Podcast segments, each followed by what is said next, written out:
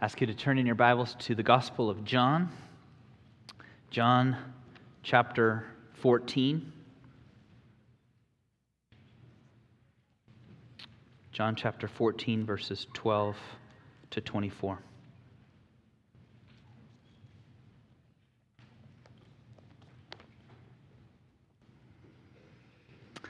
It's middle of what um, theologians called the farewell discourse. Uh, Christ is now uh, in the midst of telling and speaking to his disciples about the fact that he's going to go away, and he tells them that they will be enabled to do greater works once he has left. Let's pay attention to the reading of God's word. John chapter 14, verses 12 to 24. Truly, truly, I say to you, whoever believes in me will also do the works that I do, and greater works than these will he do, because I am going to the Father. Whatever you ask in my name, this I will do, that the Father may be glorified in the Son. If you ask me anything in my name, I will do it. If you love me, you will keep my commandments, and I will ask the Father, and he will give you another helper to be with you forever, even the Spirit of truth, whom the world cannot receive because it neither sees him nor knows him. You know him, for he dwells with you and will be in you. I will not leave you as orphans. I will come to you. Yet a little while, and the world will see me no more, but you will see me. Because I live, you also will live. In that day, you will know I am in my Father, and you in me, and I in you. Whoever has my commandments and keeps them, he it is who loves me. And he who loves me will be loved by my Father and I will love him and manifest myself to him. Judas, not Iscariot, said to him, Lord, how is it that you will manifest yourself to us and not to the world? Jesus answered him, If anyone loves me, he will keep my word, and my Father will love him, and he will come to him and make our home with him. Whoever does not love me does not keep my words, and the word that you hear is not mine, but the Father's who sent me. This has been the reading of God's holy word. Let's ask for God's blessing on it this evening. Father, we pray that you would open up your word to us, unfold it. Be with me as I uh, explain and preach it, Lord. Be with all of us as we sit under the ministry of your word. Holy Spirit, we do cry out to you to do the work that no human can do to transform and change hearts, Lord. We pray in the name of Jesus. Amen. Well, we live in a time where people are desperate for purpose and meaning, a time where there's a vacuum of meaning. Uh, I wonder why we stay up late at nights uh, scrolling our Facebook feeds and reading different uh, social media outlets. I think we are searching for something meaningful, something that will captivate our attention and uh, draw us in. And certainly the companies who design these things know that we're searching for something meaningful and purposeful. The uh, Beatles sang in the 1960s a song that has stuck with me, a song about uh, meaninglessness and not moving anywhere. They say this He's a real nowhere man, sitting in his nowhere land, making all his nowhere plans for nobody doesn't have a point of view, knows not where he's going to. Isn't he a bit like you and me? They're singing about uh, not knowing the future, not being oriented toward anything that they're headed to. And they're captivating, they're capturing this reality of seeking something purposeful and meaningful. And it's interesting how they actually acknowledge that this is their reality. Why is John 14 this evening so important? Why do you need to hear what God has to say to you?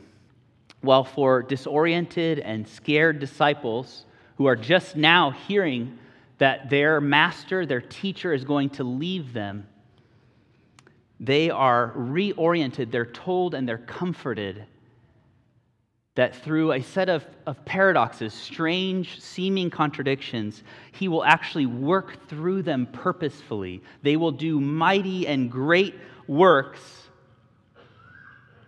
he says even greater works than he accomplished while he was on, in his earthly ministry. And here, they will not be left scared and uh, captivated by a sense of purposelessness.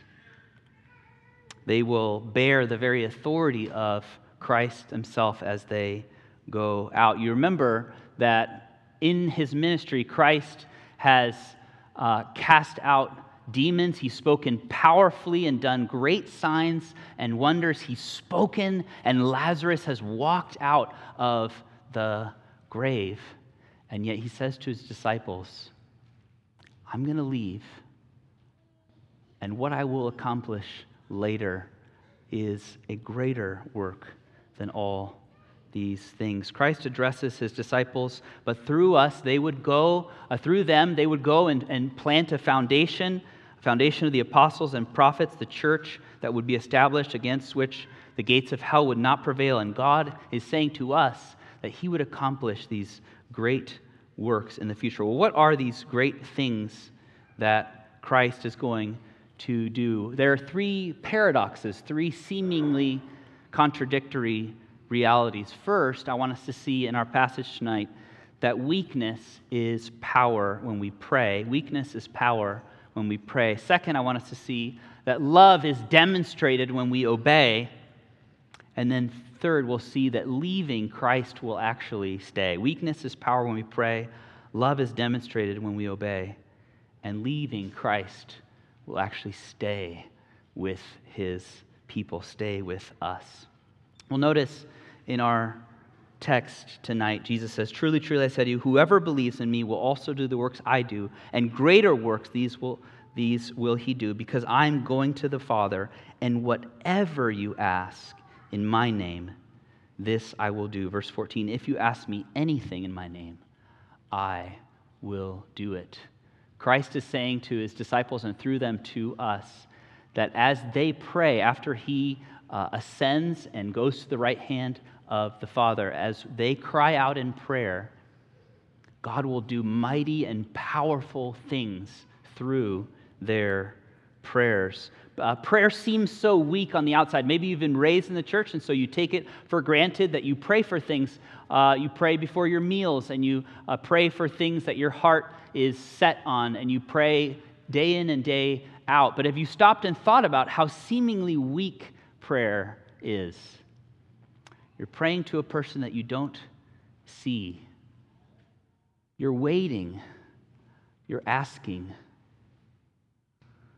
Uh, the disciples may have wanted something uh, outward and visible right away, powerfully immediate for them, but instead, Christ says, the way that you're going to do these great works after I leave is that you are going to ask the Father in my name and I am going to delight to act when you ask. Notice the scope of this comprehensive offer about prayer. Whatever you ask in my name, this I will do. 13, verse 14. If you ask me anything, I will do it. Now, Christ is not warning us tonight about the ten- temptation or the tendency towards self oriented prayers. Maybe you've been taught as a Christian you should pray some form like uh, adoration, confession, uh, thanksgiving, and supplication so that your prayers are not too self oriented. Uh, that's a good form to use. We should pray the Lord's Prayer. But that's not what Christ is talking about in this passage tonight. He's saying, pray. Pray. Pray in season and pray out of season. Ask me. Ask the Father in my name, and I will act. The seemingly weak deed that Christians engage in. Night times when we can't sleep, and in the mornings when we wake up. Uh, parents who are worried about their children. Pastors who are concerned about their members. The seemingly weak thing of crying out to God, our Father, and asking that He will act in the name of Jesus is one of the great things that Christ says He will do through us, His church. Prayer is weakness and prayer is dependence. It's trusting and knowing that God is powerful and in and of ourselves we are not. We are not capable of living our lives in our own power. And so Christ calls his disciples to see that they will ask and that he will act. Do you actually believe this tonight? Um, do you pray with confidence and expectation that when you pray in the name of Jesus, according to his will, that God is glorified to act and actually do what you ask him for? Did you notice in the passage that that's what Jesus says? This I will do. When you ask in my name, I am going to do it that the Father may be glorified in me. If you ask anything in my name, I will do it. Yes, we can ask wrongly, as James says, to spend it on our passions, but the challenge from this passage and the call, the great work that Christ will do through his disciples, is that they will ask and he will answer their prayers, and the Father will be glorified. Um, the way that this is true, the way that this is greater than what Christ has done, the signs and the wonders that Christ had done in his earthly ministry, the way that we are able to pray in ways that the disciples had not prayed yet, is that Christ was leaving them and going to the Father. He was going to ascend to his place of authority and glory and power. You remember at the end of the Gospel of Matthew, Jesus says, All authority now in heaven and on earth is mine. It's been given to me. Go, therefore, and make disciples. It's in his ascending and his sitting at the right hand of the Father. It's in his uh, interceding for us, his church, that Christ has this new, uh, accomplished power that we are able to ask. And he says, I will do it. You have access to the King of the universe, the King of the cosmos, to pray in the name of Christ and know that your prayers will be heard. God is a good father. He loves to listen to his children saying, I don't know what to do. Help me, lead me, answer me. Cry, I'm crying out to you, Father. Well, what will this do in the disciples then? What posture should they be oriented toward Christ as they pray, as they cry out in his name? How should they be oriented? Well, we see, second, what is also a paradox, that love will be demonstrated in obedience. Love will be demonstrated in obedience. And I describe it as a paradox because oftentimes in our time we completely have separated love and obedience.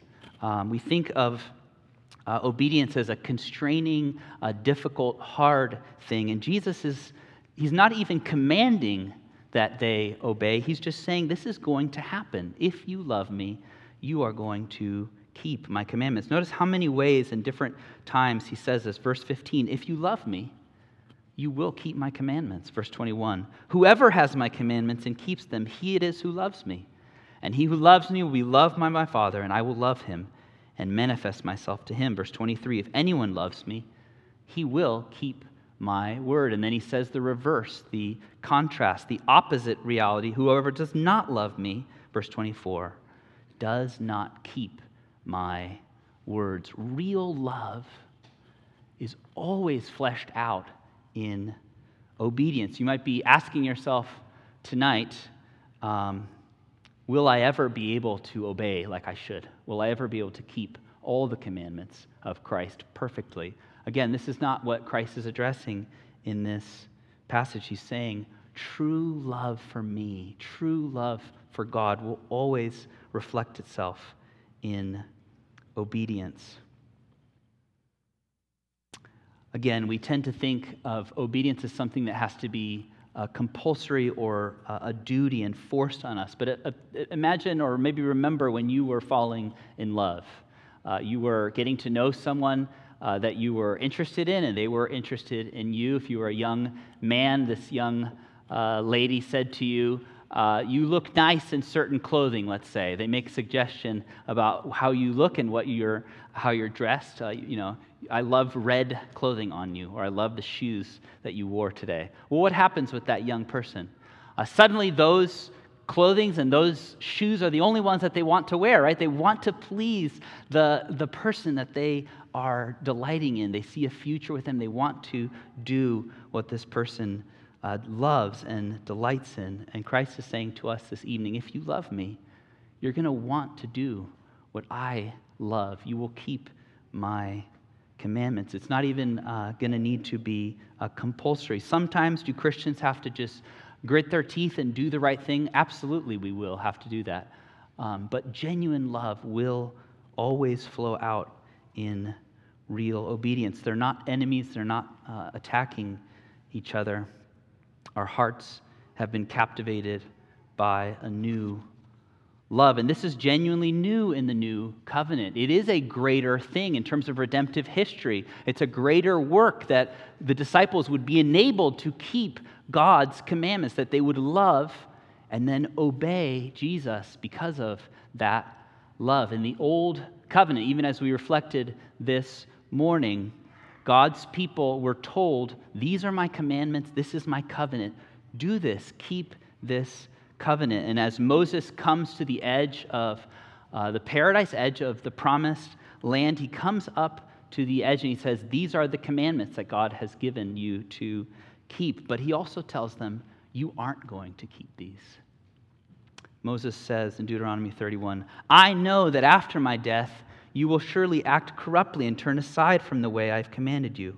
And in the days to come, evil will befall you because you will not do what because you will do what is evil in the sight of the Lord, provoking him to anger through the work of your hands. What a contrast.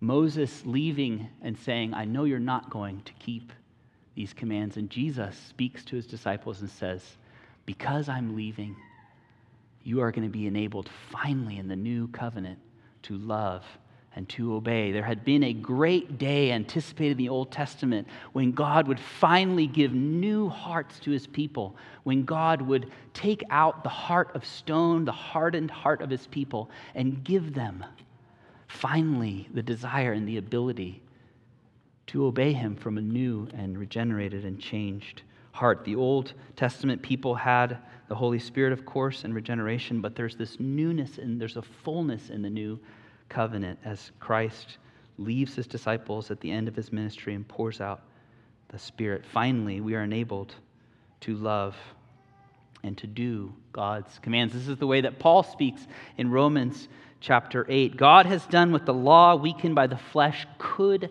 not do. By sending his Son in the likeness of sinful flesh for sin, he condemns sin in the flesh in order the righteous requirement of the law might be fulfilled in us God enables you to do what He loves, what He commands. I mean, be fulfilled in us who walk not according to the flesh, but according to the Spirit. See, Christ is saying, I'm going to leave. I'm going to face a cross. What will seem like death and loss is going to accomplish transformative victory in you. You will finally not be a slave to your sin anymore. You've been united to a crucified Savior, and you will be able to put to death that sinful nature. Well, the third weapon that Christ gives his church, and it's a paradox as well. The third great thing that he says is going to happen now that he's leaving is that his presence will go with them. leaving, he's going to stay with them. Um, I think the problem oftentimes with being a Christian is you've heard the story of the Bible over and over and over again, so it just becomes very familiar and you just neglect these wonderful, stunning truths about what God has told us. In John 1, it says, The Word became flesh and dwelt among us, and we beheld the glory. Glory as the only one of the Father full of grace and truth. But that incarnate word is leaving his disciples, and he's saying it's actually going to be better for him to leave. In order for them to have his lasting presence, he has to leave them. And yet he promises to them, I will not leave you, verse 18, as orphans. I will come to you. I will not leave you as orphans. I will come to you. He's promising his enduring presence forever. What is the experience of an orphan? Well, as we opened the sermon this evening, uh, there's a dislocation that goes with being an orphan. It's a sense of not knowing what your past is, where you come from, and not having a sense of passing something on into the future. Uh, orphans have basic questions about their lives that they ask What is my medical history? What disease could I come down with? Uh, what was wrong with me that I was not uh, loved and uh, desired? Um, orphans, whether orphaned by death or by just circumstances, feel that dislocation that the disciples are feeling in this moment. Their master is going to leave, and they're wondering, what is our future? Where are we going? What is the purpose of all of this? All of us, all of you, were born spiritually as orphans. You had a specific past. You were born in death and sin in Adam. Your representative had acted already on your behalf, and what he did determined what you deserved death and condemnation.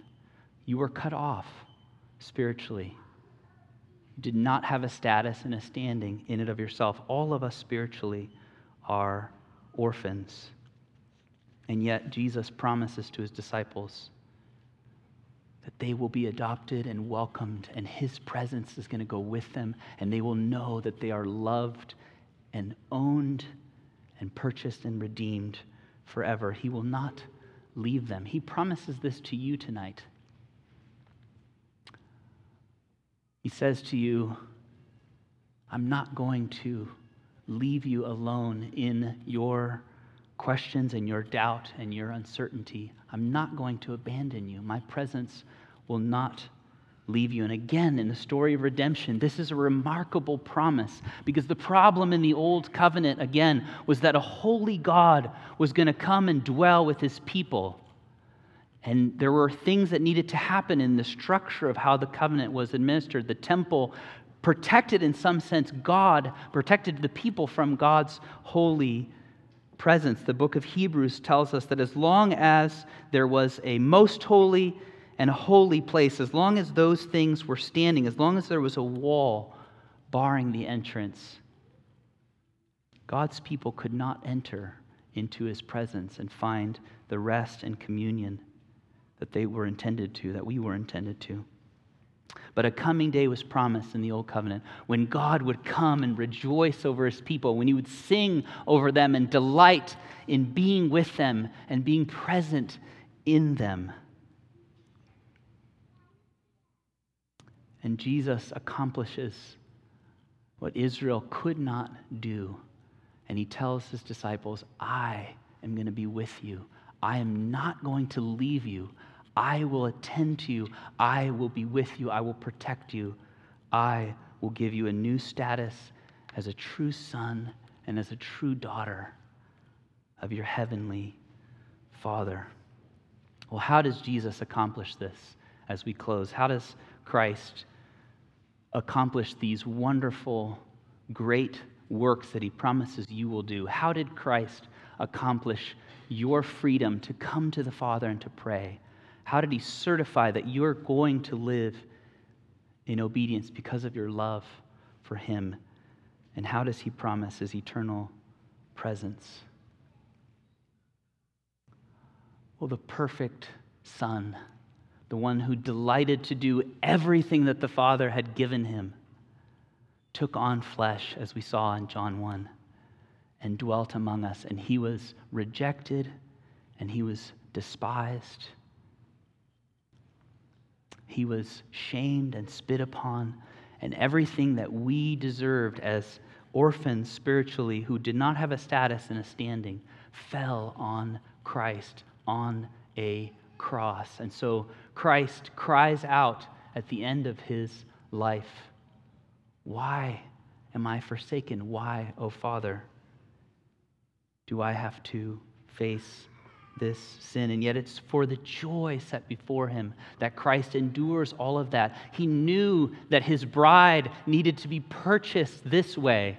He knew that access to the Father in prayer could only be secured for sinful people if a perfect and righteous lamb was handed over for sinners like you and like me. He knew you would only be able to obey freely from the heart with joy if your bondage to sin was cracked and broken open by his death and resurrection. And he knew that God can only safely dwell with his people eternally if the bridge between sinners and a holy God was reconciled. And so Christ says to you tonight, I'm not going to leave you as orphans. You don't live a meaningless, nowhere future the Father and the Spirit and the Son will come and dwell with us forever, and we will live in the presence of our God eternally, delighting to do everything that the Father has spoken to us. Let's close in prayer. Father, we um, receive these great truths and realities about prayer about obedience flowing from love, about the fact that you want to live with us.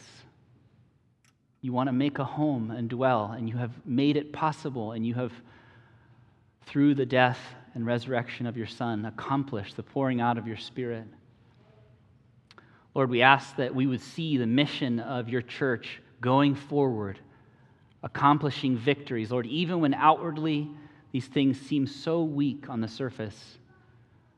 Lord, as we cry out to you in prayer, we pray that the lost, Lord, those who are bound in death and sin would be captivated by your love, uh, that your church would proclaim this gospel, and that many would uh, delight in this truth. Lord, we need you. Please accomplish this work now by the power of your Spirit, we pray. Amen. Let's um, prepare now to come to the Lord's table. Ask the elders to come, come forward.